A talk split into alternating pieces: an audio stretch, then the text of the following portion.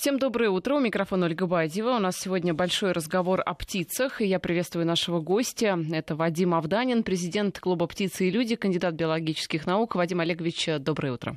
Доброе утро. Наши координаты прежние. 5533 это номер для смс-сообщений ваших. В начале слова «Вести» пишите. И WhatsApp, также можете им пользоваться. Ну, а, хотелось бы начать а, с разговора о аномалиях, к сожалению, об этой ужасной погоде и о том, как а, птицы на нее реагируют, потому что были сообщения на этой неделе, что из-за тепла птицы не сориентировались, некоторые не улетели, и когда наступят, а они наступят, резкие холода, то здесь уже могут быть неприятности. Что вы думаете? Ну, начнем э, с аномалий. Э, как говорил экклезиаст, ничто не нового под луной. Это точно. Все уже было когда-то. Например, э, когда викинги осваивали Гренландию, собственно, Гренландия – это зеленая страна. Там росли деревья в те времена. И был мягкий, приятный климат. Это было в начале первого тысячелетия нашей эры, но затем наступил малый ледниковый период, так называемый, уже во втором тысячелетии нашей эры, который закончился сравнительно не так давно, в XIX веке. А, это все сопровождалось э, изменением уровня мирового океана, очень интересные процессы, и они происходят не э, стихийно, случайным образом, а Э, есть климатические циклы. Вот э, наш русский ученый Чижевский прекрасно все это описал. Не, не только он, это такая большая развитая теория. Э, климат на нашей планете зависит от активности Солнца. Э, активность Солнца имеет цикличность, и эти циклы бывают самые разные. От миллионов лет до сотен тысяч лет, до тысяч лет, сотен лет, ста лет, 50. И, наконец, самый такой реальный цикл, который мы э, ощущаем, это 12-летние э, циклы меняется погода, характеристики холодная, теплая и сухая, влажная. И э, самое интересное, что э, ну, кстати, возвращаясь к тому, э, насколько природа меняется, например, были времена, когда э, там, где сейчас наше Подмосковье, росли магнолии и другие теплолюбивые растения в третичном периоде. Это было очень давно, видимо, никто не это, помнит. Это было очень давно. Вот, и э, самое интересное, что э, циклы могут накладываться друг на друга. И поэтому все время ситуации меняются. И как раз э, нам довелось, вот мне вторую половину жизни все это наблюдать, э, наложилось сразу много циклов, пер, переломов. А советский ученый э, Шитиков э, в середине, еще в середине 50-х годов э, пытался проанализировать по Эм, историческим документам, русским летописям э, и э, более поздним документам, вот э, как эти циклы проявлялись в природе, там урожай, не урожай, аномально холодные зимы или наоборот летом засуха. И прямой связи не нашлось. Но что он великолепно показал, это то, что на переломах циклов Э, резко увеличится количество аномальных явлений, что мы, собственно, наблюдаем с конца 80-х годов, прекрасно это видели и в 90-х годах, и в первом десятилетии э, уже 21 века, э, огромное количество аномальных явлений.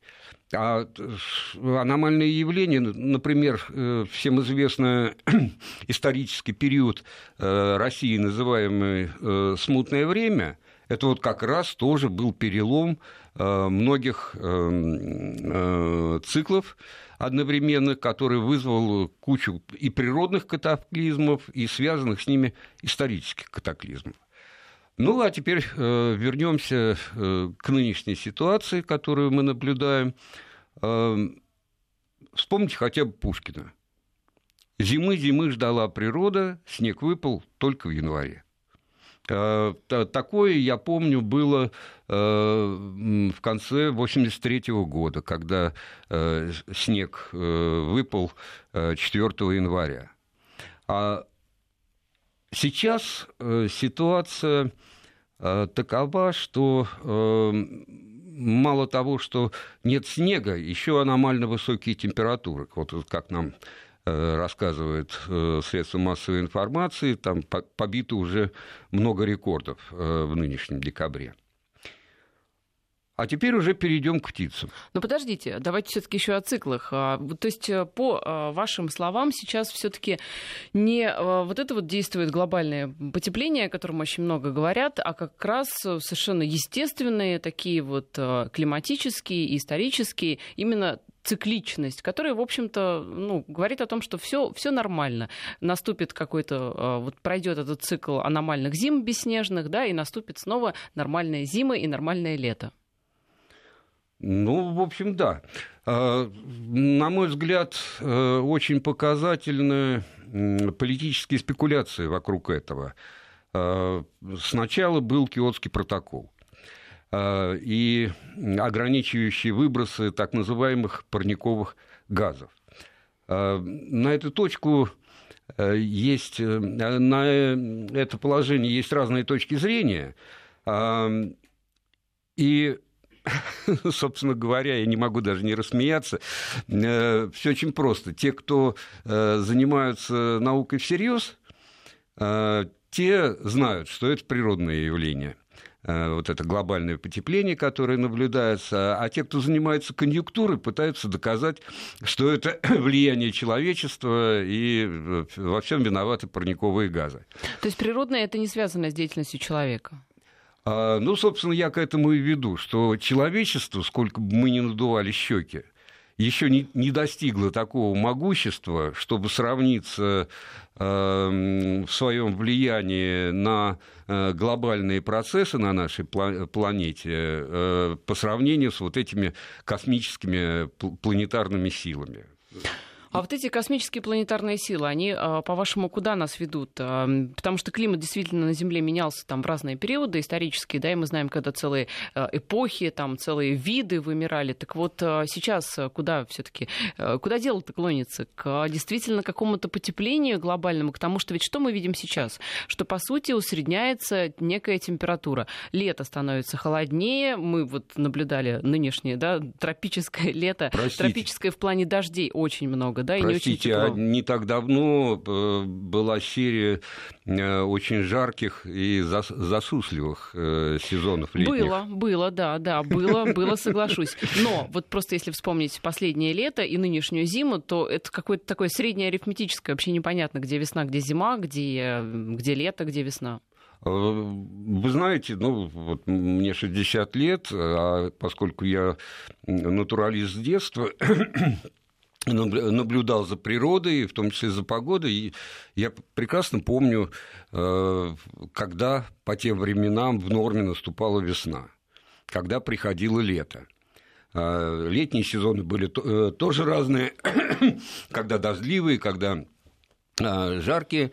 Осень наступала достаточно рано. Зима, ну, в общем-то, в ноябре обычно уже катались на лыжах.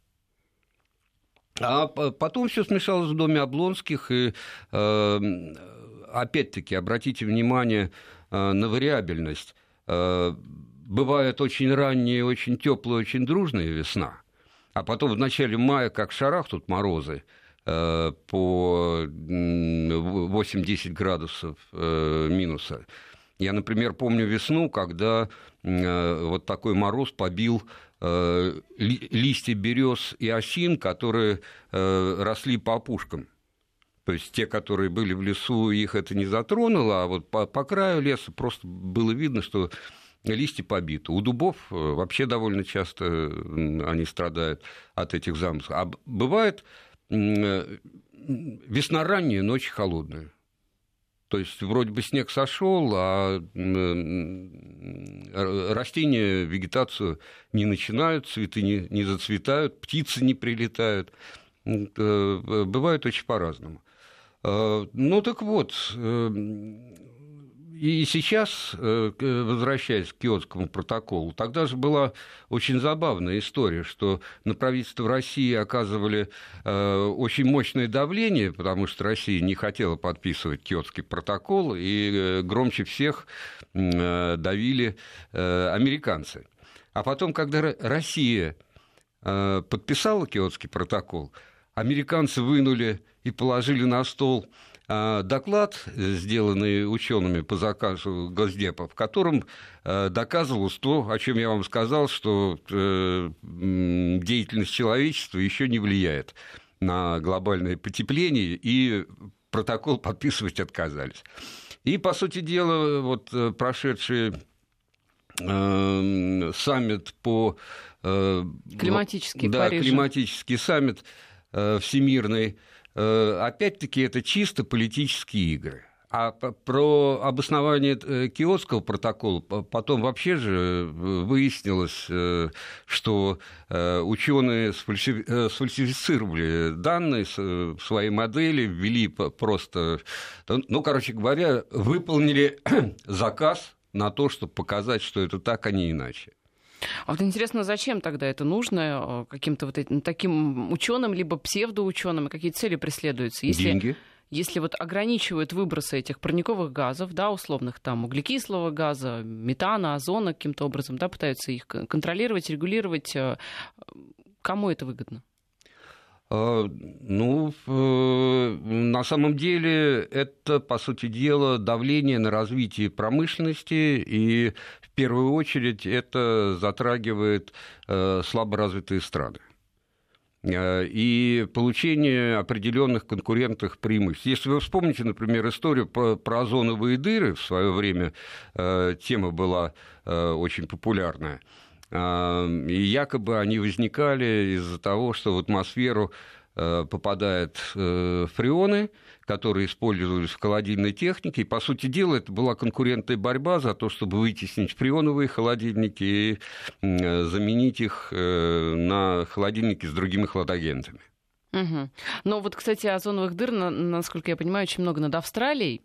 Там, а, мне кажется, нет каких-то особых предпосылок для того, чтобы там нет каких-то особых производств, чтобы именно там эти дыры образовывались. А там их много. Это абсолютно природные процессы, и, как мне рассказывали специалисты, эти озоновые дыры были давным-давно известны. Просто в определенный момент э, это сделали политической игрой. Ну хорошо, давайте к тем, кто все-таки пока еще вне политики, к птицам все-таки перейдем. Э, вот эти сообщения о том, что некоторые птицы сейчас из-за довольно-таки теплой погоды еще остаются там и в Подмосковье, не улетают и запаздывают с прилетом зимние птицы. Это действительно так? Э, вы знаете, картины э, миграции птиц, вообще э, их э, годовой жизненный цикл, она очень сложная и неоднозначная. Э, с одной стороны, действительно, из-за вот теплых зим э, последние годы, даже десятилетия, можно сказать, было отмечено, что э, у нас начали зимовать некоторые птицы, которые раньше никогда на зиму не, оставались. Например, там встречали зарянок зимой, трясогузок. Эм, но как сказать, это интересно, но в масштабах популяции, которые насчитывают э, сотни тысяч, а иногда миллионы особей, вот эти единички, они э, погоды не делают. Хотя, с другой стороны, они могут показывать тенденцию, э, как процесс будет развиваться в будущем. А могут быть и просто залетными птицами и такая статистическая погрешность? Могут. Например, э, два года назад, если я не ошибаюсь, э, к нам залетел э, горный конек, который в норме живет в Европе. Но это действительно то, что орнитологи называют случайные залеты. А, скажем, зарянка – это наша обычная птица, которая у нас многочисленна, и в норме действительно она улетает – и, как правило, улетает достаточно далеко. Вот э, здесь сразу нужно сказать э, о разнице миграционных стратегий. Э, многие птицы улетают ну, буквально по календарю. Там немножко ориентируясь по погоде, но все-таки это привязано к, к там, ну, скажем, с интервалом в 2-3 недели, они нас покидают. Почему? Они зимуют очень далеко. А, в Африке, в Южной Азии. Из тех, кто живут, например, в Подмосковье? Я говорю про, только про подмосковных. А кто птиц. это, например? Э, это славки, соловьи, кукушки. Э, например, э, наш обычный соловей, он зимует в экваториальной Африке. То есть такая маленькая птичка и в состоянии преодолеть вот эти вот тысячи километров из Подмосковья в какие-то да, экваториальные страны? Это для многих птиц просто норма жизни. Там, э, скажем, наши кукушки вообще зимуют в Южной Африке. Э, но кукушка уже не такая маленькая, а рекорд э, миграции зарегистрированный – это кулик малый веретенник с радиопередатчиком, благодаря чему его маршрут был прослежен, пролетел 11 с половиной тысяч километров угу. от Аляски до Новой Зеландии. Ну, то есть практически пересек, если так вот э, на запад двигаться, да, всю Европу и долетел до Америки. Нет, нет, ну, так от условно. Аляски над Тихим океаном угу. э, и минуя Австралию, все, э, все время летел над водой. Э, единственное, чего я не знаю, ну, я специальное расследование не проводил, Э, хотя по данным вот этой телеметрии, наверное, это известно. В принципе, он мог присаживаться на воду, отдыхать, а кулики умеют плавать. А если такой возможности нет присесть, э, присесть куда-то на воду, они могут воспользоваться кораблями, например, какими-то? Бывают такие случаи, но для кого-то это актуально, для куликов, я думаю, нет. А, а что касается тех птиц, которые не улетают, вот кто не улетает? Сначала я э, расскажу о других птицах. А, Давайте. Они, собственно, и будут для нас интересны. Эм, довольно много э, видов, которые э, улетают недалеко. То есть там, скажем, жаворонки э, уже зимуют там, где э, кончается граница снежного покрова, и вот в этих степных пустынных районах э, наши жаворонки уже могут э, оставаться на зимовку. Э, некоторые птицы ну, просто откачивают немножко южнее, там буквально на несколько сот э, километров. Бывают забавные вещи. Э, мы как-то проводили соревнования по спортивной орнитологии на севере Тульской области. И вот там, по сравнению с Московской областью, оказалось намного больше зимующих птиц. Хотя там не намного теплее. Хотя там не намного теплее. Вот. И, собственно, Речь-то идет в основном вот именно о видах, э, которые совершают эти недалекие миграции. Вот они ориентируются четко по погоде.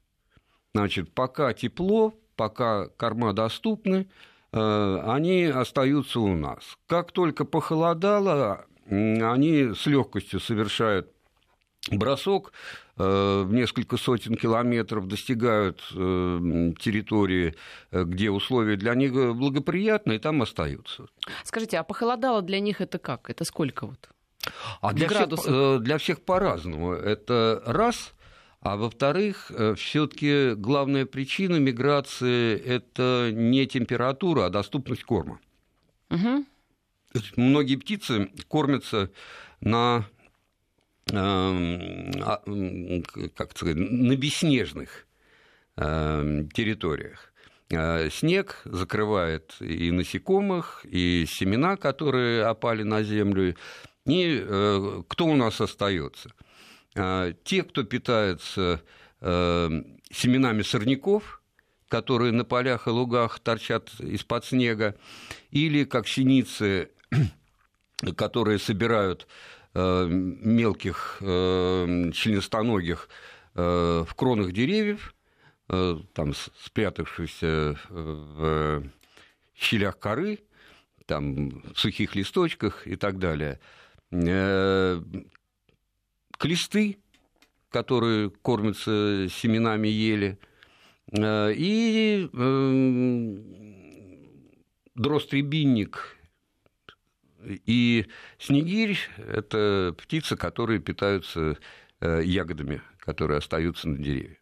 Вот, кстати, спрашивают э, по поводу снегирей, почему не видно снегирей уже много лет в Крыму и в Одессе, в чем причина? Вы знаете, я даже в центральной э, части России, я вот не помню, когда я последний раз видела снегирей, мне кажется, довольно-таки давно.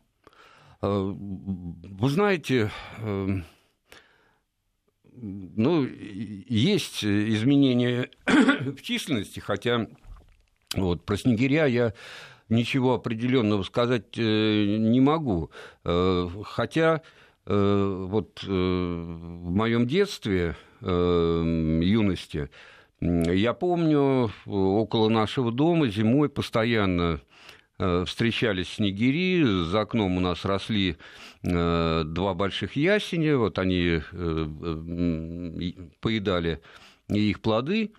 И, в общем, в Москве снегирь не было редкостью. А сейчас я тоже обратил внимание, что вот, собственно, на территории Москвы снегири почти не появляются. Хотя, как только пересекаешь МКАД, э, там снегирь совершенно обычная птица, и сказать про то, что численность его снизилась, как не получается. Вы знаете... Да я вот, кстати, даже за пределами МКАД их не вижу. Скажите, а вот э, когда они должны прилетать, снегири? Вот они на, на что ориентируются, когда им лететь уже? Замечательный вопрос. Э, отражающий всеобщее заблуждение. Снегирь – наша обычная гнездящаяся птица. То есть он никуда и не улетает? То есть у нас, эм, особенно в еловых лесах, снегирь – это вполне обычный гнездящийся вид.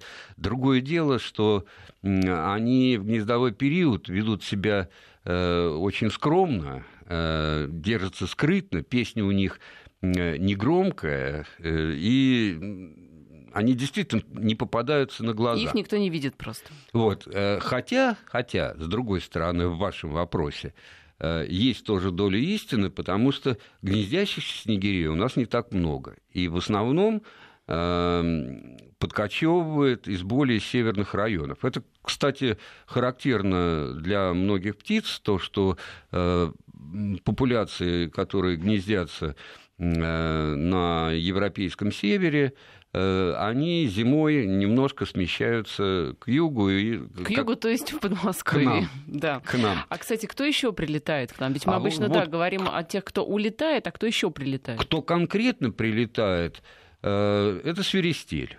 Вот свиристели гнездятся не южнее Вологодской области, вот, э, по нашим меркам. Затем у нас страшно редко гнездится обыкновенная чечетка, а, а, ее нормальный гнездовой ареал начинается э, ну, не, так северно, как у свиристели, но все-таки дальше к северу. А зимой чечетка у нас э, совершенно обычная птица, э, с удовольствием кормится, что для нее характерно, Э, семенами ольхи и э, березовыми э, семенами. Я напоминаю, что мы говорим о птицах, и в студии у нас Вадим Авданин, президент клуба «Птицы и люди», кандидат биологических наук. Сейчас новости и продолжим. Я напоминаю, что в студии Вадим Авданин, президент клуба «Птицы и люди», кандидат биологических наук. Мы говорим о пернатых, которые есть в наших подмосковных лесах и в городах, в городе в том числе. И вот до новостей говорили о тех, кто прилетает к нам из э, каких-то холодных, э, э, холодных да, районов, выяснили, что снегири, они просто летом прячутся в лесах, и поэтому мы их не видим. А, кстати, вот что касается снегирей, скажите, вот эта красная грудка их, она имеет какое-то практическое значение? Почему так? На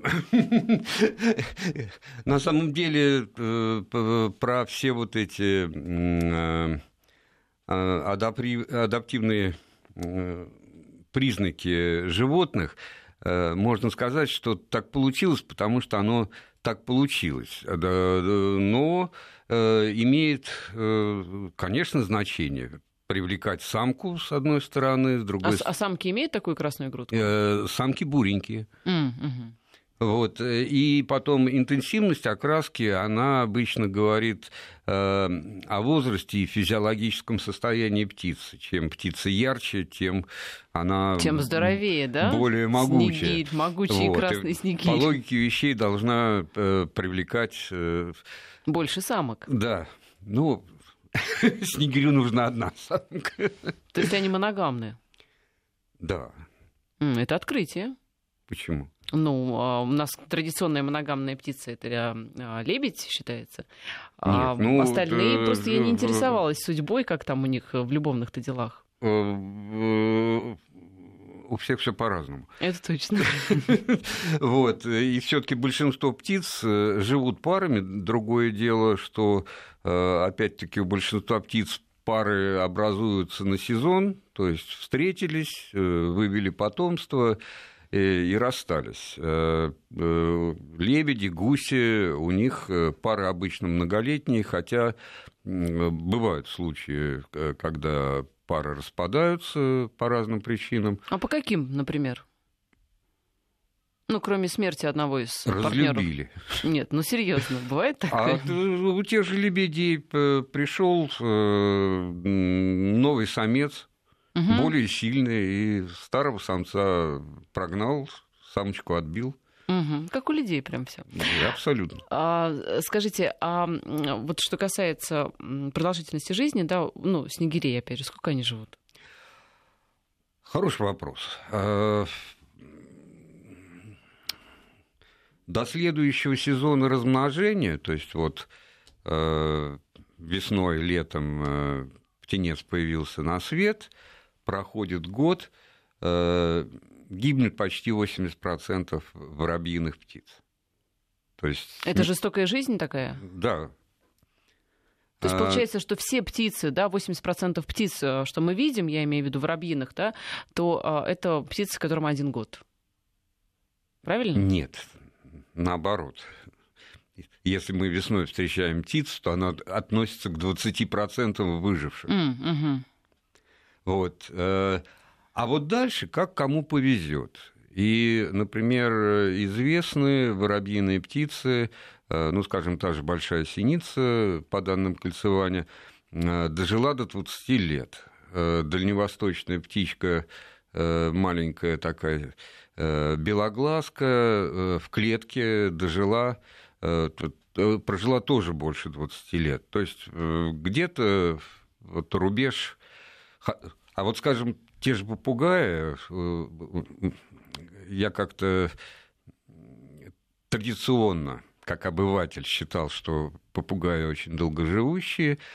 А, приглашали мы ветеринара к нашему Жако, и он открыл нам глаза, что, в общем, э, нормальный э, срок жизни Жако 28 лет, и какие-то рекордсмены дотягивали до 32. Вот и мой Жако дожил только до 28. А сколько живут голуби? Эм, Это, мне кажется, самая известная птица для жителей городов. Вот как раз про голуби я вам и не отвечу. Так сказать, сочинять не буду я. А это типично городская птица? Они живут только в городах? У нас, да. А, дело в том, что голуби эм, изначально это птица горная. Угу. И вот, скажем, у нас э, реально дикие голуби, они, например, живут э, в Крыму, э, гнездятся в пещерах или на скалах. А когда началось освоение человеком вот этих огромных лесных пространств и начали строить определенные конструкции человеческие жилища, Э, голуби по ним расселились. Но вполне возможно, что уже тогда э, содержали и одомашненных голубей, и, э, собственно говоря, они, дичая, населяли наши вот эти старинные города.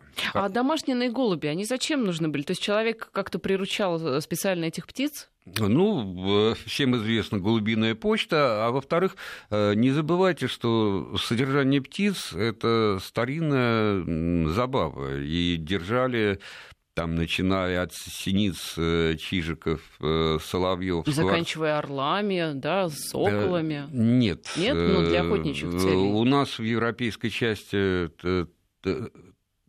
с орлами традиции не было. А вот соколиная угу. охота это была очень распространенная забава, а для публики попроще, э, э, собственно, соколиная охота это была, по сути дела, э, привилегия царя и дворян, а для тех, кто попроще, оставались истреба. Угу. И охотились как с ястребом-тетеревятником, так и с ястребом-перепелятником, который поменьше – а вот все-таки, возвращаясь к голубям, просто мне кажется, это такая интересная тема для всех э, жителей различных метрополий. Вот э, интересное наблюдение, я сейчас живу в новом районе, когда его только застраивали, и вот буквально, да, вот они стоят на новостройке, я заметила, что голубей там не было вообще. И, знаете, прошло буквально несколько месяцев, туда заселились люди, и туда заселились голуби. То есть они каким-то образом прознали про то, что вот он появился новое хлебное место, условно говоря. Э, как я люблю повторять, у птицы есть крылья, и э, птицы э, обследуют случайным образом или целенаправленно достаточно большие территории. Это можно наблюдать, ну, скажем, на таких примерах. Вот в тайге вырубили участок леса ближайшее открытое пространство там, в нескольких десятках километров. И буквально на следующую весну там появляются виды, которые характерны именно для вот этих открытых вырубок, э, которые в лесу. Значит, э, вот идет какое-то такое прочесывание территории, э, и находят. Если популяция многочисленна, то находят обязательно. Если птица немногочисленна, ну, какие-то вот подходящие места обитания могут пустовать. Из Петербурга нам пишут, «А, голуби все загадили. Это бич городов. Вы согласны вот именно с таким мнением, что голуби это именно бич городов? В общем, да. Почему? А, голубь птица грязная. И птица опасная в смысле зоонозных инфекций, которые в том числе передаются... А что значит птица грязная? Гадят. Угу. Ну так все же, в общем-то, не без греха, скажем так. А, э, дело в том, что в городе э, это одна из самых крупных птиц. Угу. Ну, э, крупнее то ли, пожалуй, только серая ворона и ворон.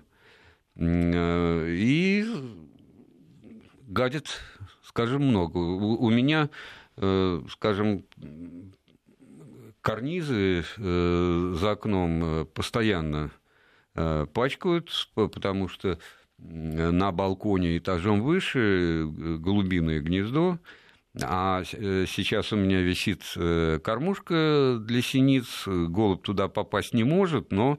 Но пытается. Садится на карниз и с завистью на синиц смотрит и гадит. А памятники страдают, это, в общем, общеизвестное. Причем э, там как-то сильно они страдают, потому что разъедает вот это вот, да, насколько я э, знаю. Ну, в силу химического угу. состава птичьих экскрементов. А еще я думаю, а, автомобилисты тоже знают эту историю. Я уж не знаю, насколько это правда, что если птичка а, вот на а, капот наделала свои дела, потом ты вот с этими делами едешь, капот нагревается, то, как рассказывают люди некоторые, то вступает в химическую реакцию при нагревании, да, вот это вот все, и потом очень сложно отскрепсти Не, не изучали, да, свойства такие голубей? Не слышал. У меня таких проблем не было, но э, здесь другой вопрос, что когда едешь обычно, на тебя никто не нагадит а перед тем, как поехать, это да, удаляешь. Это точно, это точно. Так, а, хорошо, мы все-таки давайте вернемся к миграциям, да, и к, к птицам, которые перемещаются туда-сюда. У нас просто есть несколько вопросов. Где проводят лето синицы, например? Улетают они куда-то? Странный такой. Вообще вот... Из Нижегородской области, может быть, там нет синиц, я не знаю. Птица чем замечательная. Вот даже будем говорить про один вид большой синицы, и она нам покажет столько всего разнообразного. Значит, синицы наши обычные гнездящиеся птицы. У меня, скажем, вокруг дома в дуплах тополей и, и в синичниках гнездятся несколько пар. Причем очень забавно, когда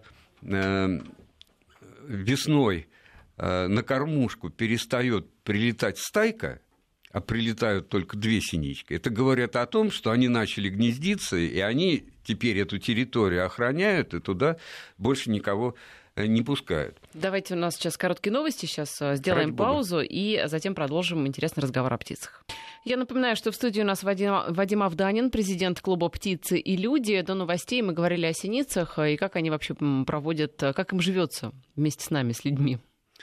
А, им живется хорошо и без нас, э, но рядом с людьми им живется еще лучше, потому что как-то корма побольше, чем э, в нормальном лесу. Э, на самом деле так получается, что когда человек трансформирует вот природное сообщество до определенного предела – то они более богатые, чем э, естественные места обитания, вот, скажем, наши нормальные леса. На дачных участках птиц всегда больше, чем в окрестных лесах. Птиц больше, да, но а, ну и звери, кстати, туда заходят иногда покушать что-нибудь. Вот а, по поводу а, птицы и человека, э, все-таки я надеюсь, что зима у нас будет, и в том числе будет снег, и, возможно, даже будут морозы. А, нужно каким-то образом зимой птиц подкармливать, если да, то каких и чем? Давайте я договорю немножко про синиц. Давайте, конечно. А, есть интересная особенность, то, что, э, ну вот представьте, э, синицы вывели потомство, угу. причем они могут вывести эм, потомство не один раз, а два раза. И в каждом выводке там бывает э, и до 12, вкладки до 12 яиц, там вылетает, предположим, 10 птенцов, то есть ну, кто-то там, предположим, погиб, но в результате вместо двух э, птиц, пары родителей, получается там порядка десятка, а то и 15 птиц. Вот это э, резко возрастает численность популяции. И, видимо, поэтому, э, при том, что в норме большая синица, пти, наша птица оседлая, то есть никуда она не улетает, тем не менее, наблюдается э, массовый пролет, массовая миграция э, в Европу. И аналогичная ситуация, скажем, э, и с чижами, и с сойками. Сойка тоже у нас птица оседлая, и очень забавная тем, что она очень осторожна в гнездовой период. У нее тихонькая песня – очень приятная, но э, услышать ее удается очень редко. Ведет себя очень скрытно, просто как диверсант прячется э, в ветвях. А потом, в конце лета, они приближаются к жилью человека, часто очень попадаются на глаза, становятся очень крикливыми. Вот насколько птицы бывают разными в разные сезоны. А э, слово пересмешница к сойке закрепилось, потому что она как раз а, крикливая бывает, или это так вот такая аллегория? А, я, честно говоря, не, не слышал, э, чтобы про Сойку так говорили, но... Нет, как... ну фильм-то известный, вот знаете? Нет. Нет? Ну, он такой фантастический. И, и, и почему-то именно вот с этой приставкой. А, на самом деле Сойка великолепный имитатор. У меня просто э, жила Сойка сначала дома в клетке, потом я ее поместил в большой э, вольер э, на улице. Она передразнивала многих птиц, и самое забавное, она очень здорово кричит конюком, хищной птицей. А, и эм, меня всегда вот... Э, я много раз это наблюдал и в природе. Э, вот кричит конюк.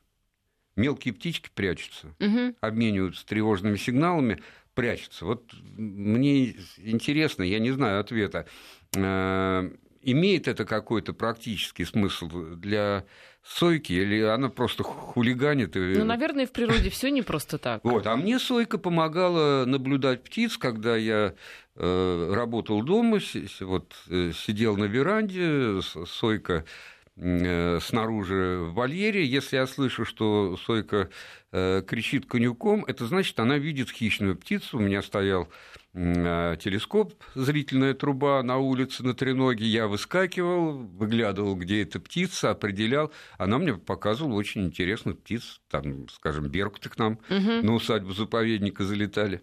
Угу. И а, вот вопросы от а, слушателей, интересующихся птицами. В Краснодарском крае в лесополосе видел огромную птицу по виду, похожую на ворона. Кто это был? Я понимаю, что сложно, наверное, вот так вот а, понять, но все-таки Краснодарский край, большая птица, огромная даже, похожая на ворона. Ну, если похожая на ворона, то, скорее всего, это и был ворон. Большой ворон. Вот. Хотя Краснодарский край, там, в принципе, и степной орел э, может э, гнездиться, и орел-могильник, э, но это уже огромные птицы. Из Волгограда нам пишут, к моей кормушке прилетает пестренькая птичка с желто-зелеными зеркальцами. Это чиж? Это либо чиж, либо зеленушка.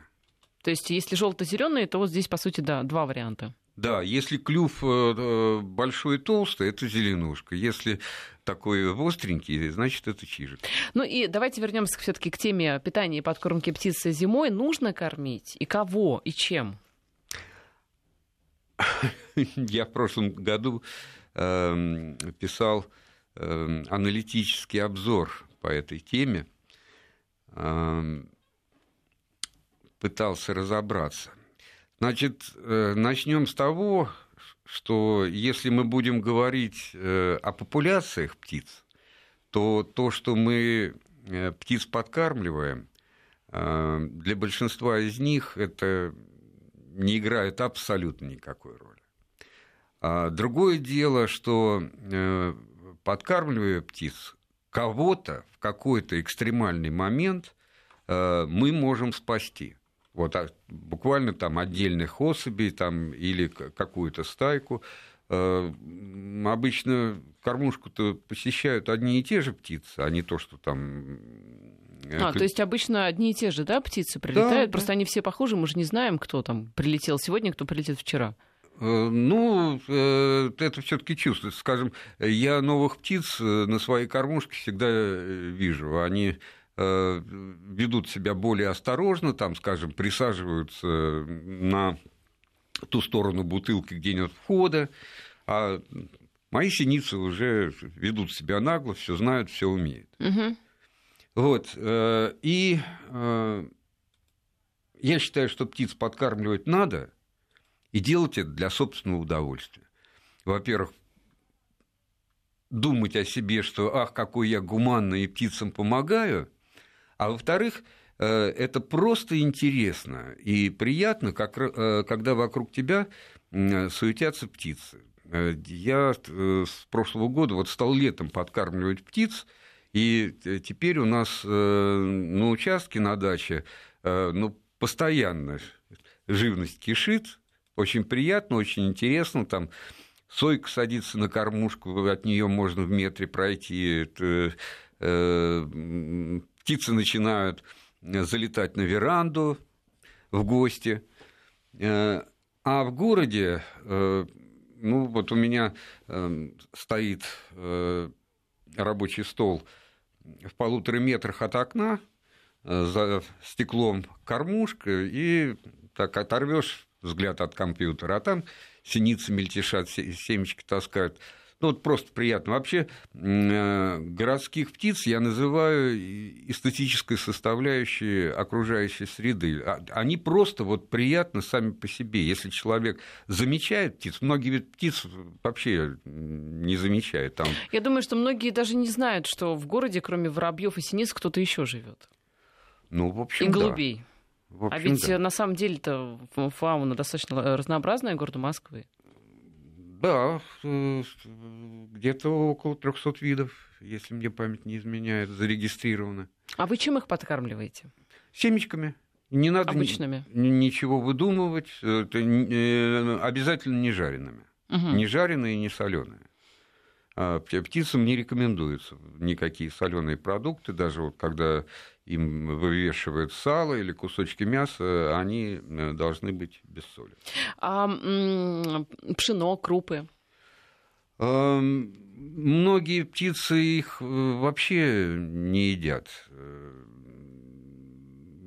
так сказать, ну, просто не способны. И ну, одним словом, лучше всего семечки или крошки белого хлеба. Вот, кстати, белый хлеб сухой, э, это вполне полноценный корм, э, который многие птицы с удовольствием э, употребляют. Именно белый. Именно белый. А почему не черный? Ну, у черного другой состав, и птицы Э, пользуются им неохотно. Ну, скажем, воробьи и голуби еще берут, а остальные меньше. Очень важный момент про подкормку я хотел бы всем рекомендовать. Вот э, пожилые люди, которые много времени проводят э, дома, э, люди с ограниченными возможностями, малоподвижные, которые редко выходят, вот обязательно заведите кормушку. Природа к вам прилетит сама. На этой прекрасной ноте мы и закончим. Спасибо за разговор. Вадим Авданин, президент клуба «Птицы и люди», кандидат биологических наук. Спасибо, с наступающим. Всего доброго, с наступающим.